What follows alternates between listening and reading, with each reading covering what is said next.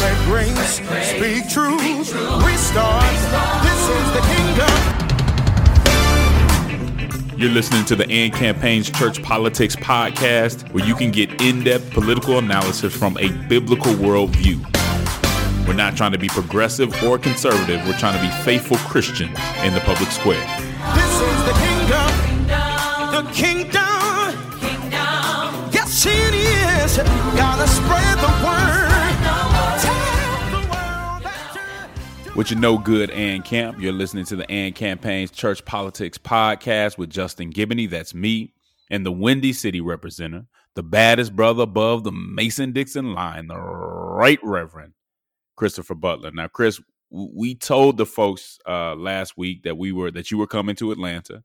Uh, you eventually did get your bags packed and make it out here, man. And I don't know about you, but I thought it was just a, a great time, man. We got to see you know, brothers and sisters that we, you know, uh, from Lisa Fields, Esau McCaulley, Vince Bantu, uh, Jackie Hill Perry, Preston, all these folks, uh, Charlie Dates. And then I think the highlight was for sure was that revival. I thought the revival was awesome, but definitely want to get your feelings on last week in the Orthodoxy and Orthopraxy gathering. Yeah, it was uh it was really great. I mean, it was uh the whole weekend to me is is almost revival esque, you know. It was uh just refreshing to be uh, with so many people who are doing this work in so many different uh, places and through so many different means. Uh, and then, like you said, the the revival. I can only say, if you were close enough to get there and you didn't, man, you missed it. You it was it. Uh, it was incredible, man. There was there was singing that you're not gonna get everywhere. You and Lisa and Dr. C.J. Rhodes uh, and Pastor Charlie Dates. I mean, everybody uh, just brought it so hard uh, at the revival, and it was really if you do this work, it can be uh, a little bit taxing, and that was a revival in the truest sense of the word uh, it was impossible to leave there without being just encouraged and uh, uplifted and, and refreshed to run this race, you know, a little bit longer. So I'm glad for it. Yeah, it, it was great. Um, and just so you guys know, the Orthodoxy and Orthopraxy gathering is really about what we call a renaissance of orthodoxy.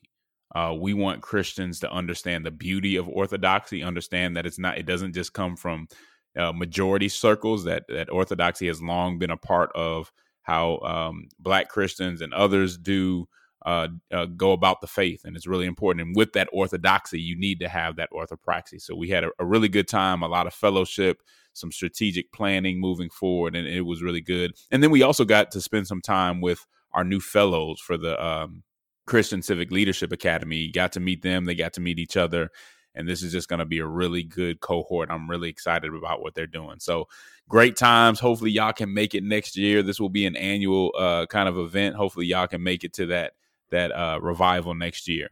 The other thing that and real quick, uh, yeah, Justin, just I wanted to shout out the um, just the leadership of the AND campaign, uh, yourself, the board, Pastor Oshabar Hartman, and the whole team down there who helped organize everything. Uh, not only was it so refreshing, I mean, it was just really well put together. Things were organized, and it was a great experience. So, shout out to the team uh, too for helping put that together. Yeah, for sure. Our team did an excellent job. They worked uh, really hard to get that going. For anybody who throws events knows how how much work goes into that, and everybody was committed and did a really good job. So, I, I would have to uh, agree with you on that one. Now, something else that happened, and we won't go too deep into it because we just talked about it. Um, but last week, I believe it was, we talked about Elon Musk trying to buy Twitter. Where well, he has bought Twitter, and as predicted, Twitter has erupted. I mean, folks are going all in as usual. Folks are taking sides and uh, making their feelings felt. You got folks like uh, uh, Tennessee Senator Marsha Blackburn, uh, who said this is a great day to be a conservative on Twitter. Uh, and so a lot of conservatives were really feeling like this was a huge win for them. It's interesting because Elon Musk isn't, from my understanding, really a conservative, but I guess he is going hard on the idea of free speech on Twitter. You had some folks on the other side who were basically saying, I'm leaving, I'm out of here. Um, and and so that's interesting. We'll see how many people actually end up leaving. And and I told you before, I, I don't really have. I'm not really taking any side on this. The jury is still out uh, for me. I'm not a huge fan of Elon Musk. Again, I think he should pay um, uh, taxes in a in in a in a way that's uh, proportionate to how much that uh, he makes. Um, but but the jury's still out on how he will run Twitter. I think some of the folks who were it was interesting because I think some of the folks who were saying they're going to get off Twitter, I was trying to figure out exactly why. Uh, some articulated it as, "Hey, you got this really really rich guy who thinks he can just buy up everything," and I hear that, but it's not like Twitter was run by the proletariat before you know he bought it from right. It, it was run by a group of rich people, uh, and now he's a rich guy who's who's going to be running it uh, uh, privately. So I don't I don't necessarily get that argument. There were some other other arguments that folks tried to tie kind of race into that. I just wasn't buying it because I don't think that's what the issue is in this uh, conversation. We'll see what happens. I'm certainly not afraid of free speech. Uh, obviously, we don't want people getting harassed. But what I think people miss about Twitter, unless he changes this, is that you can mute people, you can uh, block people. And so, really, you know, you don't have to put up with people just talking to you any kind of way. You can get stuff out of your feed. So even if you even if you don't think he's regulating it quite enough for you, there's ways to kind of regulate it and and and moderate uh, the site yourself. But like I said, the jury's still out for me. I don't necessarily buy the the money conversations. You know, this is a big company. It was going to be bought by somebody who had a lot of money right? It's not like, you know, the people were running it beforehand. So to me, and I could be wrong, to me, it just sounds like folks were kind of choosing sides and kind of running with whatever narrative was there. And then you have folks that just love the outrage and we're gonna, you know, they were outraged and then trying to find the reason. Wait, what what are we outraged about? You know, tell tell me what's going on. And, and that that was part of it too. Some people it was earnest. If you want to get off of Twitter and that's your thing, I ain't mad at you. Uh, go ahead and go ahead and get off. Um, I was just trying to figure out in some instances why people were so up in arms. Like I said, I'm just gonna wait to see how he uh, how he runs the thing. Go ahead, Chris. Yeah, I mean it's a wait and see game for sure on how he runs Twitter. You know, I we talked about it last week. I think that you know Elon Musk buying Twitter may uh, produce a slightly better you know Twitter environment, but ultimately we're in a bad spot if we have to depend on uh, billionaires of any ilk to uh, moderate the public discourse uh, in this country. So I, I think that there needs to be a little bit broader uh, action from government uh, to sort of modernize our uh, conversation around free speech, public discourse, and the platforms where that's taking place in today's environment. Yeah, I mean, hopefully it's a place where you know it, it does. Hopefully it becomes better. We'll see. I, I agree with you. I don't see this as really the the panacea to everything, or that this is just going to fix all the problems we had with Twitter or the public square in general. But we will see. Hopefully it's a place where uh, civic pluralism kind of thrives. Uh, but only time will tell. Speaking of uh, civic pluralism, though, as always, I want to give a shout out to our sponsor, the Fetzer Institute, for supporting us in what we do and how we do it. So we appreciate that partnership, but we got some stuff to talk about. So as always, folks, grab your Bible, get your mind right, and prepare to think not like a Republican, not like a Democrat, but think like a Christian, folks. All right, first issue. Michigan State Senator Mallory McMorrow uh, gave a fiery speech, Chris, that eventually went viral last week. Now, the stated objective of her address was to reclaim faith from people who were using it as a we- as a weapon of hate.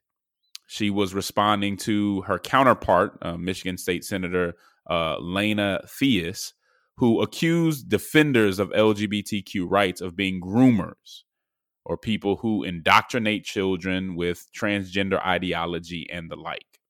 Now, for those of you who listen to us quite a bit or listen to us the last few weeks, you know that a, a few weeks ago, uh, Chris and I warned against Christians kind of mindlessly throwing around broad labels like some of our conservative brothers and sisters are doing very liberally these days when it comes to this particular issue. Some of the messaging has been very erratic, it's been poorly expressed, but what makes it even more concerning is that it's coming from some fairly influential circles uh, on the Christian right. Now, let's let's be very clear about this.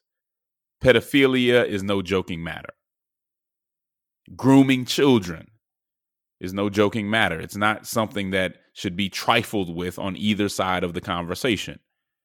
But some of our more conservative uh, brothers and sisters need to do, in my opinion, uh, need to do better uh, in understanding, just talking about the issue and expressing the issue. Right? Uh, I don't think they do themselves any favors or the issue any favors in being sloppy and loose with all these kind of allegations. If we're just throwing around allegations, then I think people can see that and see it's becoming pretty reckless. Okay and and and I'll say this too, Chris. Please don't bring the Christian faith into the conversation just to manipulate things and to make it seem like the religion is really what's motivating your outrage, lack of discipline, and your lack of precision with words. That has nothing to do with the faith. All right. Christ isn't the motivation for such foolishness, in my opinion. It's fear, it's clout chasing, because we got a lot of clout chasing politicians, unfortunately. And it's a mean spirit that looks nothing like Jesus. Okay. So that's not to say that this issue is can, completely made up or anything like that, but it's the way some people are expressing it that's not doing justice to the faith nor to their side of, of the conversation. And I think that we have to learn how to address serious issues without reaching for the most incendiary and demonizing language we can find. Trust me, if you articulate something well and with passion, you can get through to people without all these you know all this uh, other stuff that we need we tend to need feel like we need to add to the conversation. Because in many instances all you're doing when we break it down is bearing false witness. And we talked about this uh, before. To put false labels on somebody or a label that doesn't fit is bearing false witness and you're casting unfair aspersions and it needs to stop. It's not helping the argument again and it's certainly not helping the faith um, I think those who are truly worried about what's being taught in schools uh, and the role that some lawmakers are playing should make sure that their aim is more accurate and should take the time to address the issue in a more civil manner. I think it'll do better in the long run. Now, in the short run, you may go viral. You may, you know, you may get a pat on the back from your ideological peers, but that's not probably not the best way to go about it long term, uh, because because you can end up undermining what would otherwise be a legitimate issue.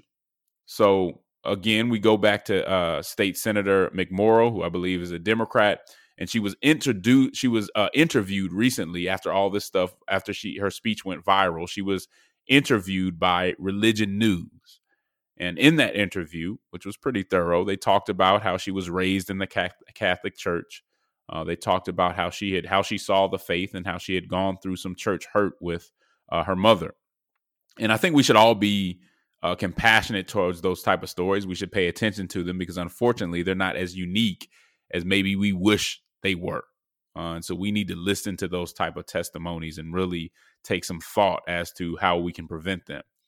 But she went on to say that she identifies as a Christian, but doesn't attach herself to any specific faith.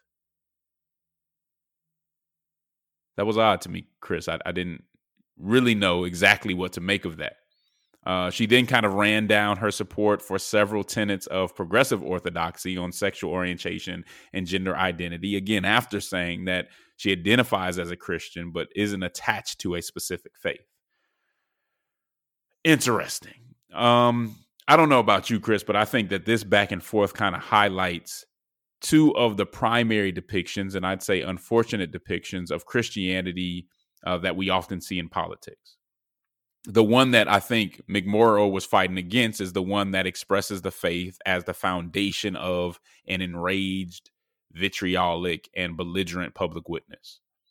And the then the other one, which it seems like uh, McMorrow represents, presents the faith presents a faith that is expressed in such nominal terms as to be indiscernible from partisan and ideological peers.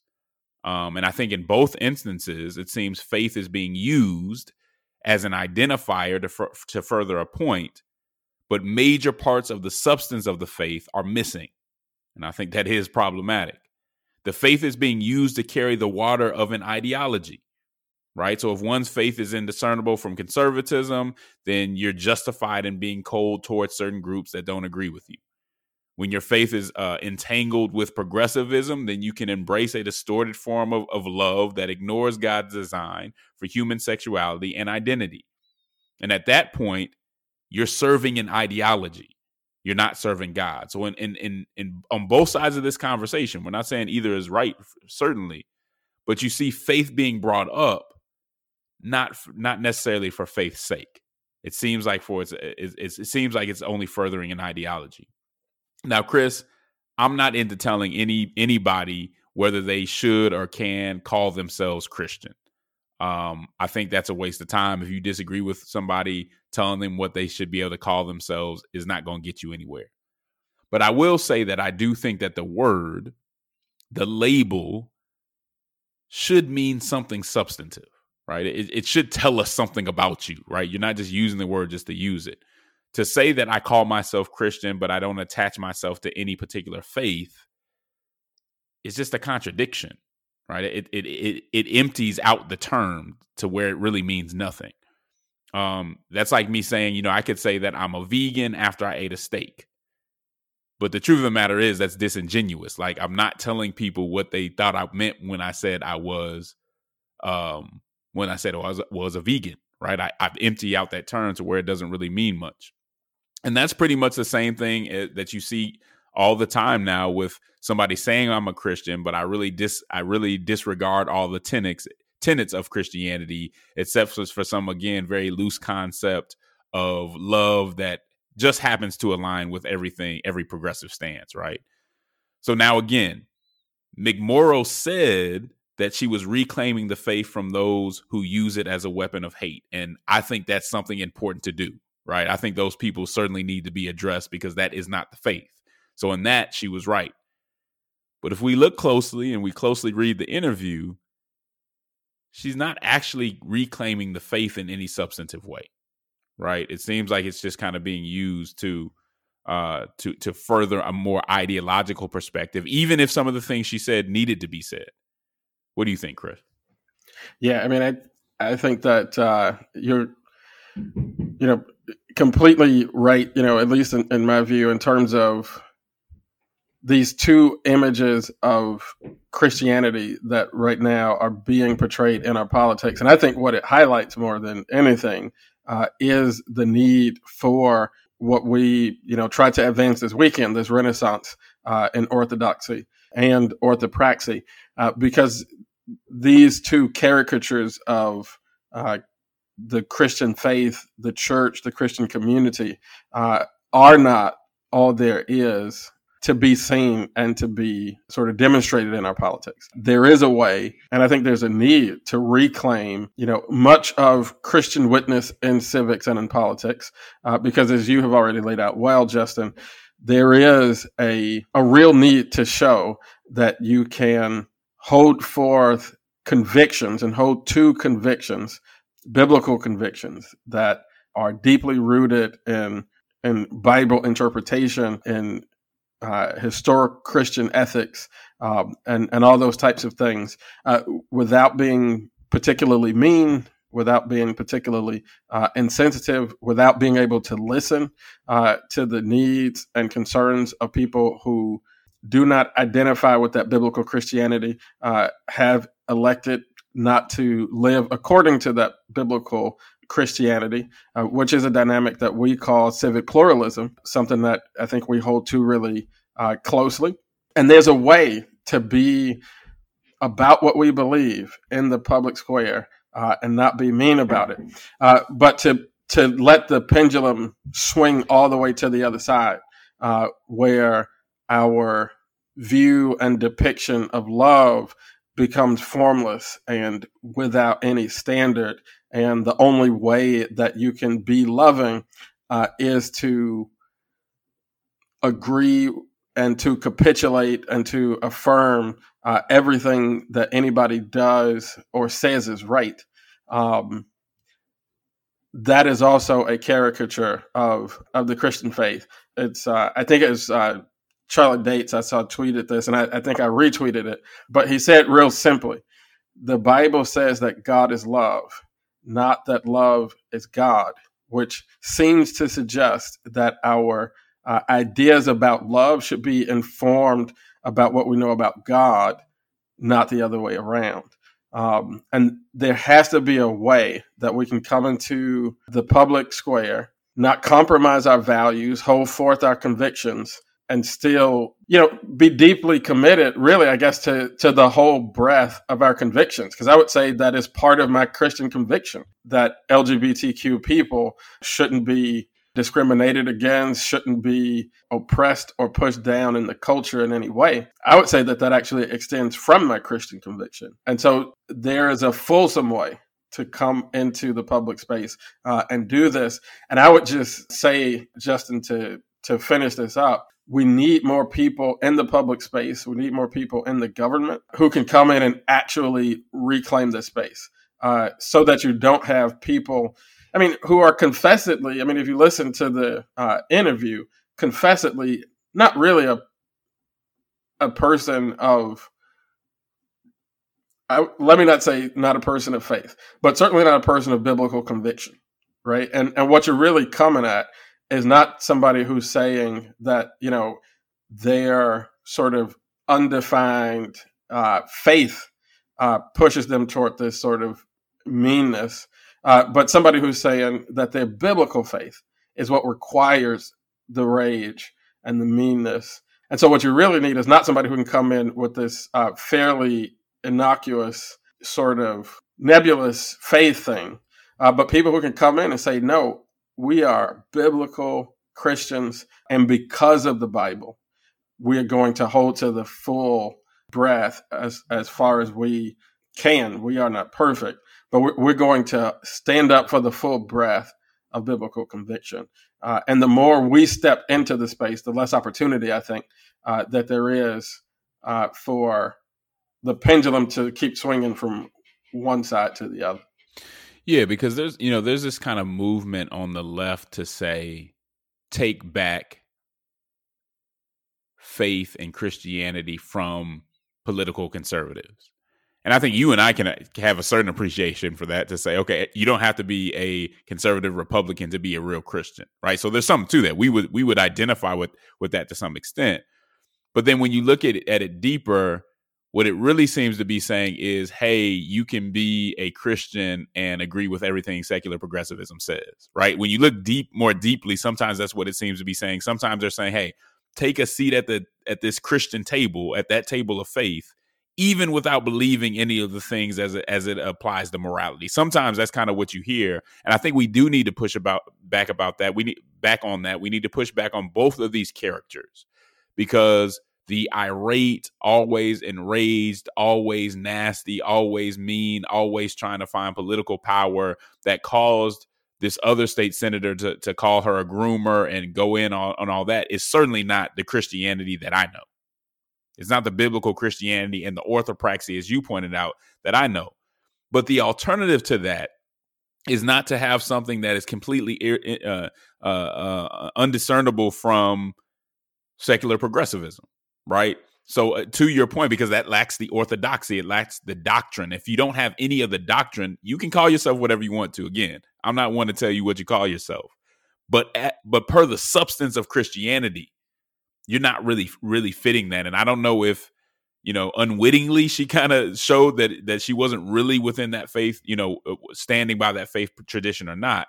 But I think it really does uh, hurt the witness to to speak about uh, Christianity in that way. And the other thing that you know McMorrow kind of pointed out, she you know she called the other lady's faith performative, and I think to some extent it is performative. To some extent it is just about cultural Christianity and what you're supposed to say and tying that uh, to conservatism. But at the end of the day, both of those were kind of performative because both of those to me were primarily serving political ends or primarily serving ideological ends rather than serving the kingdom and rather trying to rather than trying to do what was best at the moment. So, you know, we saw that this uh the statement went viral.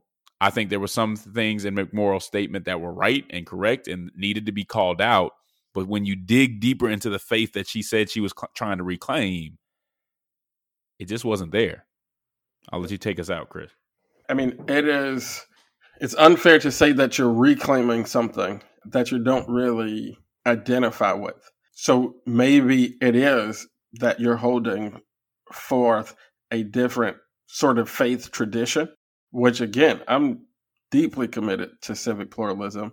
If you ascribe to a broad sense of, you know, faith, uh, where it's all about for you sort of being moral and giving back and and those types of things hey you know we we can have other conversations about you know if you want to talk to me about learning about biblical christianity we can do that you know in in various spaces. But when it comes to the space and the representation of biblical christianity orthodox christianity you can't necessarily say that you're reclaiming that if you just put orthodoxy aside you know and like I said before, would to God there are more people who are actively trying to reclaim that space by admitting the lapses in orthopraxy that we have seen among our brothers. Because that's that's the the piece, Justin, and and we got to go to the next piece. But there is a fellowship inside of Orthodox Christianity uh, that I cannot easily put aside. Uh, even when I see, uh, you know, these horrible lapses in judgment and outright sin, you know, in Christian circles, those who are within the faith, uh, there is a fellowship uh, and there is a, a, a, brotherhood that prevents us from doing certain things. I said this from the pulpit on Sunday. It is not wrong to be an activist. I think that it is right to be an activist. I fancy myself something of an activist, but it is wrong to be a slanderer. It is wrong to be incessantly unkind. Kindness and patience and gentleness is still the fruit of the Spirit. And so we have to practice those things.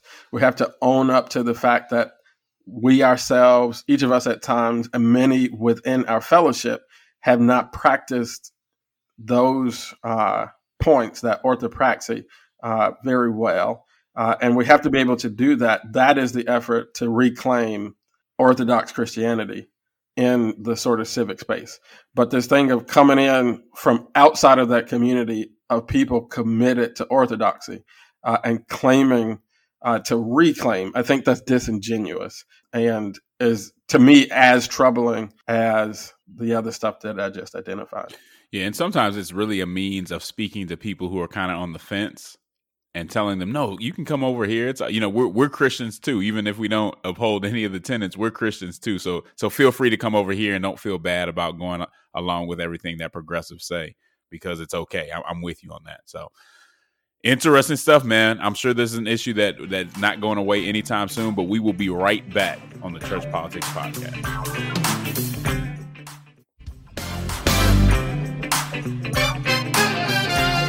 And we are back on the Church Politics Podcast.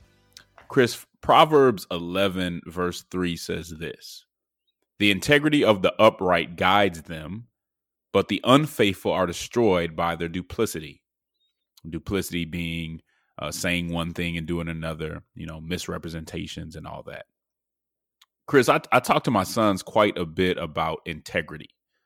Um, and I talk about it as being really representing yourself, you know, being who you represent yourself to be, right? Uh, others being able to know that they can trust and rely on what you say and doing what's right, whether people see it or whether people are going to find out if you did it or not, right? To me, that's what I see as integrity. And I try to instill in them that definition and reward when they do that, even if they do something wrong, to say, I have the integrity to admit that. Well, as we both know, and we talk about this all the time, politics, unfortunately, is sometimes more full of duplicity than it is of integrity. People saying one thing and then saying another when it's convenient, people saying one thing and doing another. Uh, and the sad part of it, Chris, is we almost expect uh, politicians to act with a lack of integrity. Now, we know there's some that have integrity, but it's too often that they get away with not having it. Well, this week I think we saw a prime example of this, um, and I think it was a New York Times story. Uh, story. There was leaked a leaked audio in which Kevin McCarthy, who is the uh, House Minority Leader, he's a Republican, and he's a former supporter of uh, President Trump. in this leaked audio, he's heard saying he would advise the former president to resign following the January 6th, uh, 2020 insurrection at the 2021 insurrection at the Capitol. So basically, this supporter of Trump, after all this happened, says, I will advise him to resign after all this happened. Now, he wasn't the only Republican that took that position at the time. But what happened, Chris, as Chris, as you know, was the base made it very clear that they were with Trump on this one, that they were standing behind him regardless of what happened on January 6th. And as a result, many of the Republican leaders who said they had a problem initially with what Trump did and his role in January 6th started to change their tune. Uh, the story started to change when they saw that the base was not with them and all the righteous indignation or the correction or the suggestions or the demands that they had for Trump very quickly changed. So keep in mind they have this audio, but here's here's what McCarthy had to say in a tweet about the story. The New York Times reporting on me is totally false and wrong. It comes as no surprise that the corporate media is obsessed with doing everything it can to further a liberal agenda. Bro, did somebody tell this dude that it's on audio? That this was recorded? So he didn't deny that that was his voice. He didn't say that all this, you know, was made up and they were just he just said he just pointed the finger over at uh, the corporate media and their obsession with doing it everything they can to further the liberal agenda. How long are we going to allow politicians to get away with stuff like this? Kevin McCarthy obviously does not want to stand on his words. Obviously, he's scared of the base and scared of Trump. He's trying to do some damage control. And instead of actually addressing the issue, he just says, "Hey, you know they're the bad guy. So regardless of if you heard me or heard me on that audio or not, they're wrong. They're doing me wrong. They're up to something nefarious as always. We got to do better. We got to demand a little more integrity from a lot more integrity from our elected officials because this is just obviously wrong. And I'm not saying that people who who love Trump they should they should come down on him hard. I'm ta- I'm saying there should be a greater expectation for folks to be uh, more honest. How do you get caught on audio, audio saying something like that and then just completely refuse to address the issue where it's at? I don't know, Chris. What are your thoughts? Yeah, I mean, this is so obvious that it was when I was thinking about what to say about it, I was like, what can you say? It's on audio. Um, first, he said, I mean, the the integrity piece is so important. Um, you know, I'm I'm still at the place with most of my boys. They're six and under, and I'm you know just trying to get them to see that like integrity is just integrated life. You're the same everywhere, and you know you said you were going to tell them to resign. Then you said in other places over time specifically that you did not say that you were going to suggest that he resign. Then there's audio with you saying that you were going to suggest that he resign. Uh, and then you come back and try to suggest that even though there's audio of you saying something that you clearly said that you did not say, that it doesn't matter or that it doesn't exist. And I do, you know, sort of just get the question, I guess, in my mind what will it take? this to me should be uh, a, an easy thing where you've got to move along, right? Like you've broken the public trust and you probably should have to move along. And I'm not convinced that there's no other person in the Republican caucus who could who could lead uh, at this time.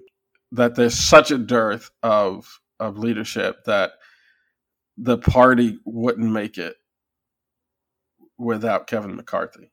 Um, that the party couldn't make it, at least with like some kind of uh, like somebody have something to say uh, that this is wrong. It breaks the public trust, and at least have an apology, right? Like I, I, I won't get into, you know, the internal leadership politics of the Republican Party, but seems like there should be like at least an apology, some formal dealing with such an obvious breach of the public trust. And we know this isn't a partisan issue. It, it happens, you know, uh, on on either side all, all, the time, too often. Let's say that. Um, but what what's even worse about it is, I don't think his biggest issue, from what I can tell in his statement, was that and how his people have reacted, was that he got caught in a lie. I think the biggest issue was, is Trump going to come at me over this? I got caught telling the truth, right? And I'm on audio, and what's Trump going to do about this? Let me clean this up so I don't have to get any smoke uh, from from Trump, who's not in office, but who obviously still has a, a huge following within the Republican base. And I think it brings up a problem that the Republicans are going to have for for some time. I mean, you got to have. I mean, you got to have people at the top say, "Hey, that's what I said. That is me on there," and you just explain why you said it.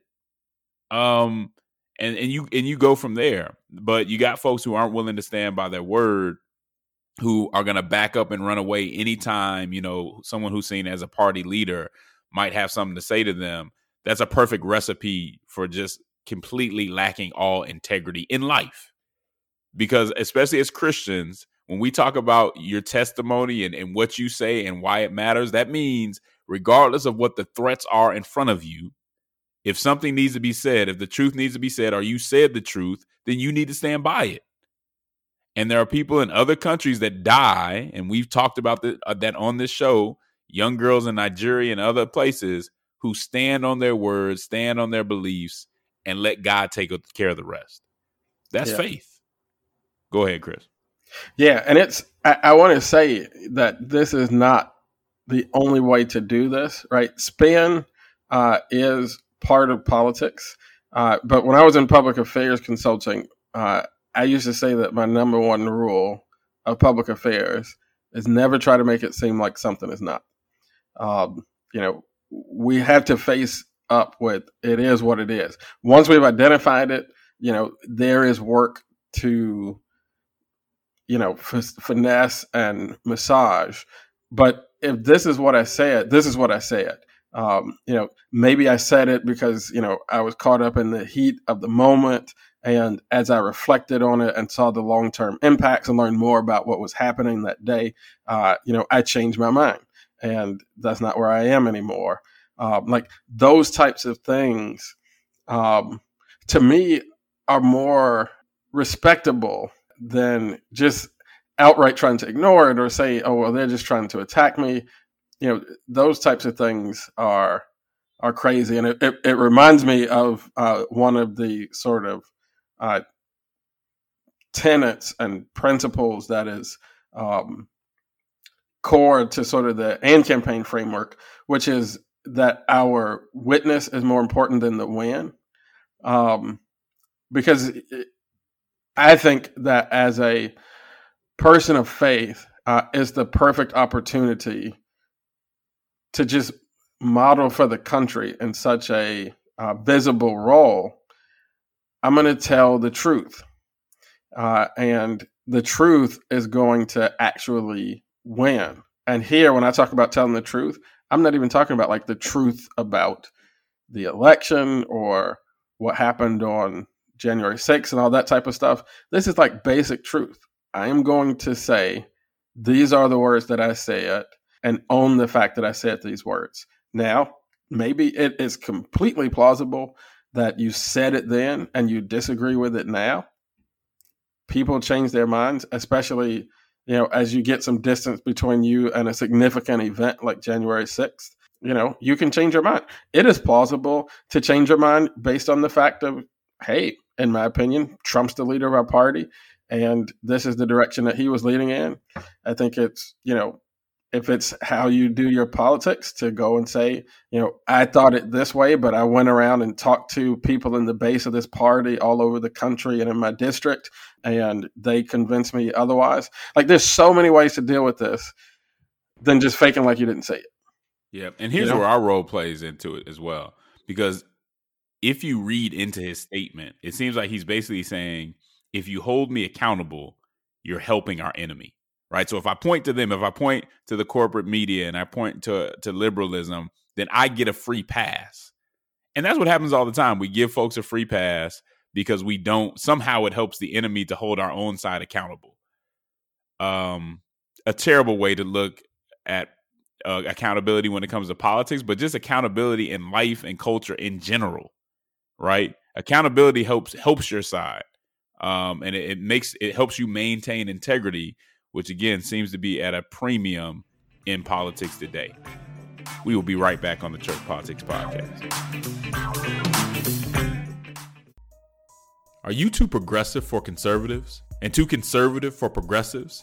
As a Christian, do you find yourself feeling politically homeless? If so, then you're not alone. Listen, this is Justin Giboney, president of the AND campaign. And if you're a Christian who doesn't know a whole lot about politics or someone who knows a good deal about politics but wants to be more faithful in the public square, then you have to read the AND campaign's book, Compassion and Conviction the AND Campaign's Guide to Faithful Civic Engagement that we publish with InterVarsity Press. Whether you just want to understand the relationship between church and state, why Christians should engage politics at all, how Christians should engage partisanship, politics and race, advocacy and protest, or even civility, this is the book for you. It's very much Bible centered, it's Bible study and small group friendly. There are questions and exercises after every chapter that give you a framework for engaging politics in a biblical way.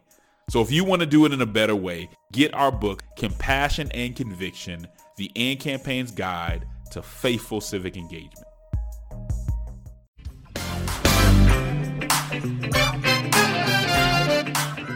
And we are back on the Church Politics Podcast with Justin Giboney and the Right Reverend Christopher Butler.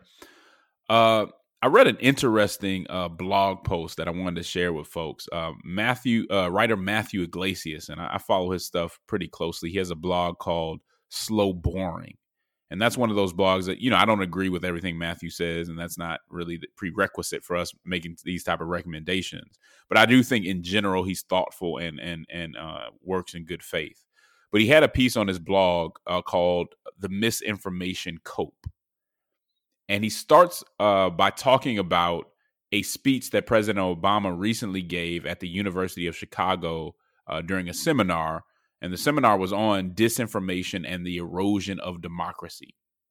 Uh, President uh, Obama's general message in this uh, seminar was that in recent years, we've seen how quickly disinformation spreads, especially on social media, and this has created real created real issues for our democracy and you're beginning to hear this more and more, especially from Democrats, really pushing on the the disinformation and misinformation conversation and how it's you, you know say hurting democracy, but a lot of times they're saying it's hurt it's hurting Democrats quite a bit, and there may be some to that. But this is how this is how Yglesias responds, who is by the way, who is liberal, uh, who is on the left side of the conversation. He says this.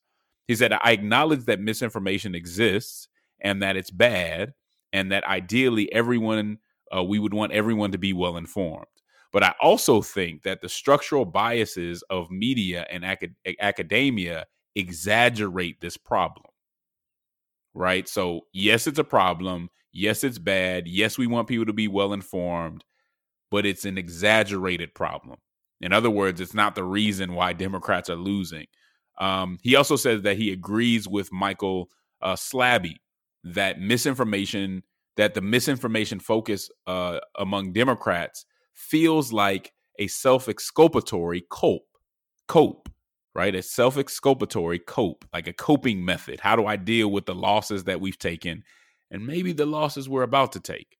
Uh, says this. He says Democrats are also seemingly preparing to blame disinformation for an ongoing lack of clarity and imagination, for an unwillingness to see their culpability in losing hearts and minds uh, and failing to win them back for an inconsistent ability to deliver for the people. Failure of leadership is never the answer, right? They're never going to say they failed in leadership. It's the Russians, it's Trump, it's McConnell. And now disinformation is the is the issue that they're using to cope.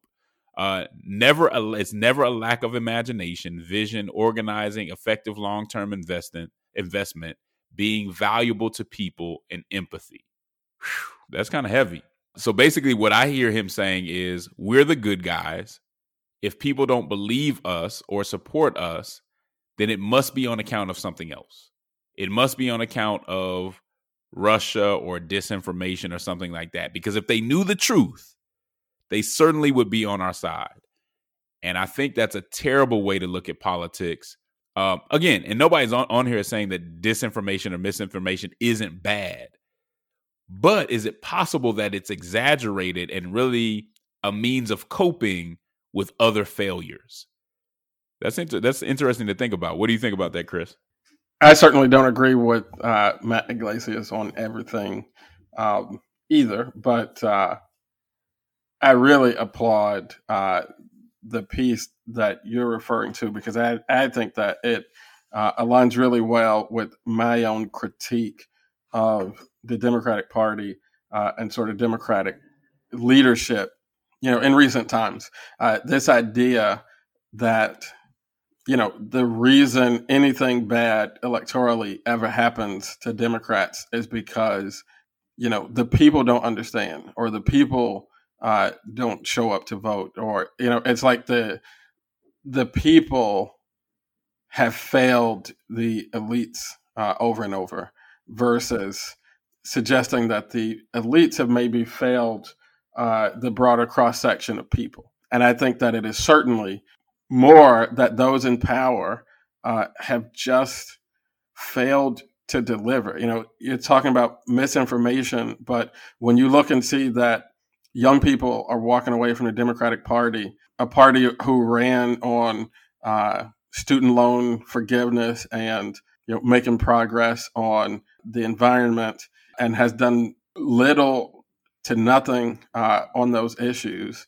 Uh, you can't say that it's because they are misinformed. It seems to me that it is because they are informed. When you see working class and working poor white people moving away from a party that is quickly gotten into the space of not only being unwelcoming of conservative uh, social values, but actually actively critical and antagonistic uh, toward those values and then you say that the reason those folks are walking away from the party is because they are misinformed. I would say that maybe it's because they are actually uh, informed. Uh, you know, I, there's uh, one report that came out to show that families who received the child tax credit for six months and then had that child tax credit um, advance payments taken away from their day to day financial situation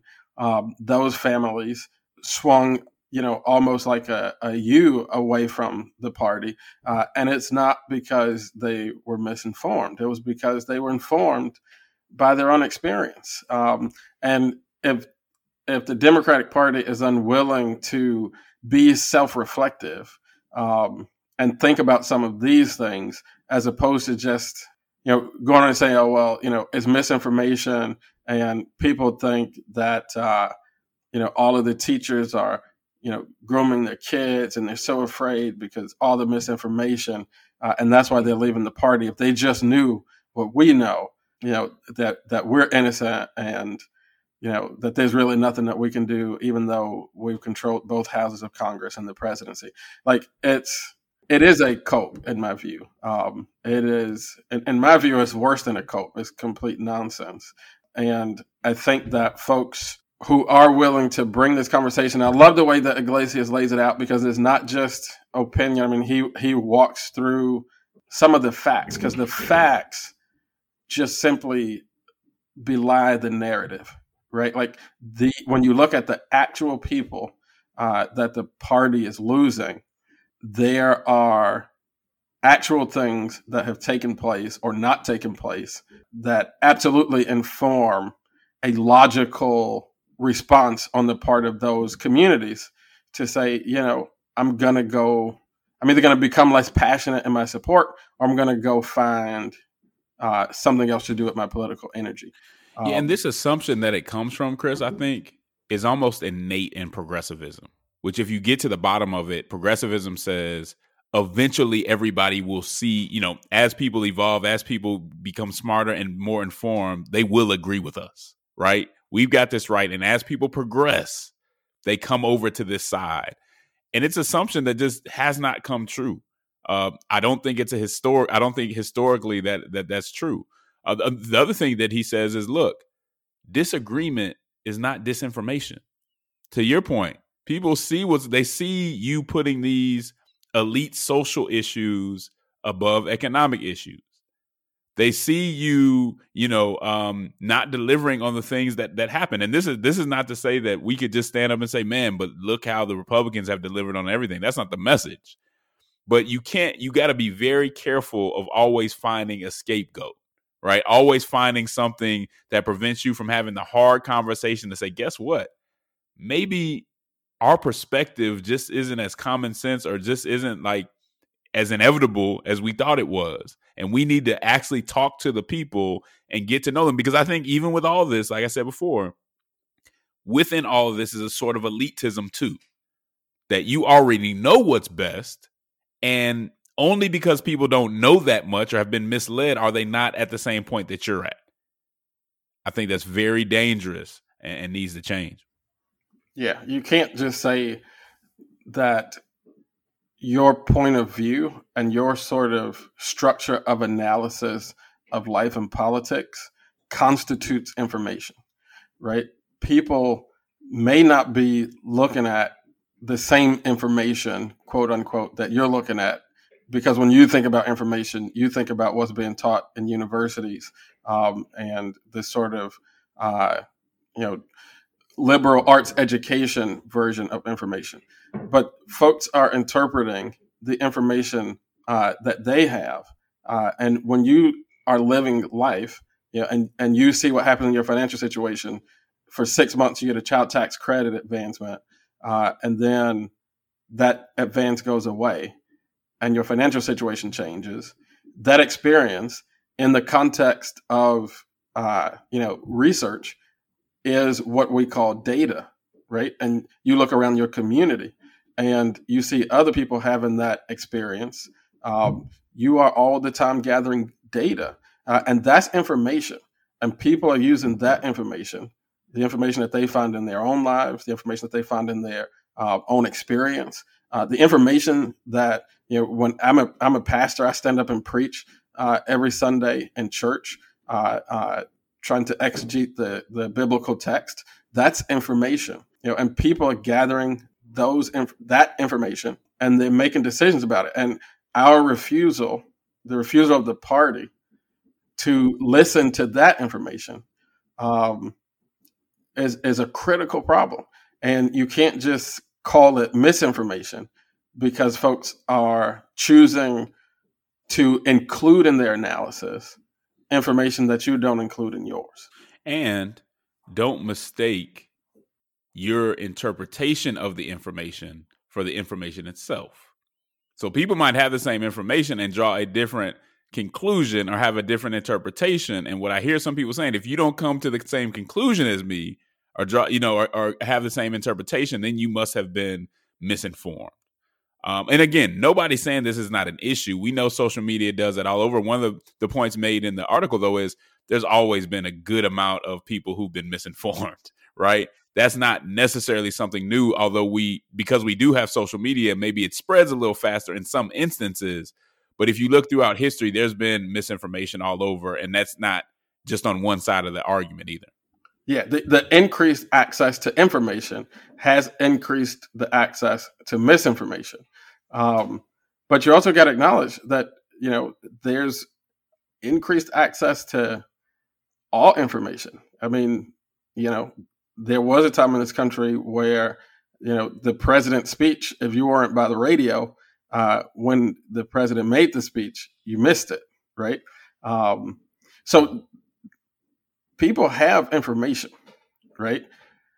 We have to be open to different people's interpretation of the information. Um, and we have to be open to including in our analysis other available information than just the specific sets of uh, information that we think are important. That's real. Man, well, another good conversation. We always appreciate y'all for joining us on the Church Politics Podcast. We got more to give. Again, we're about to start these premium uh, um, um, episodes where only people who are, on or who are supporting us over Patreon are going to be able to access them. So again, if you haven't already become a patron, you can go to patreon.com slash church politics give some money, and when we start coming out with these episodes, uh, you'll you'll have access to them. But also, you'll be able to kind of recommend some subjects and, and some things that you some topics that you want us to talk about. So just join the movement. Uh, again, we we thank you all for coming out, and as usual, and camp. There's a cross that neither political conservatism nor progressivism is fit to bear. There's a civic hearing in need of faithful witnesses who love social justice and won't surrender the truth to be loved by the world. Politic with the boldness and compassion of Jesus Christ. Until next time, Ann Camp.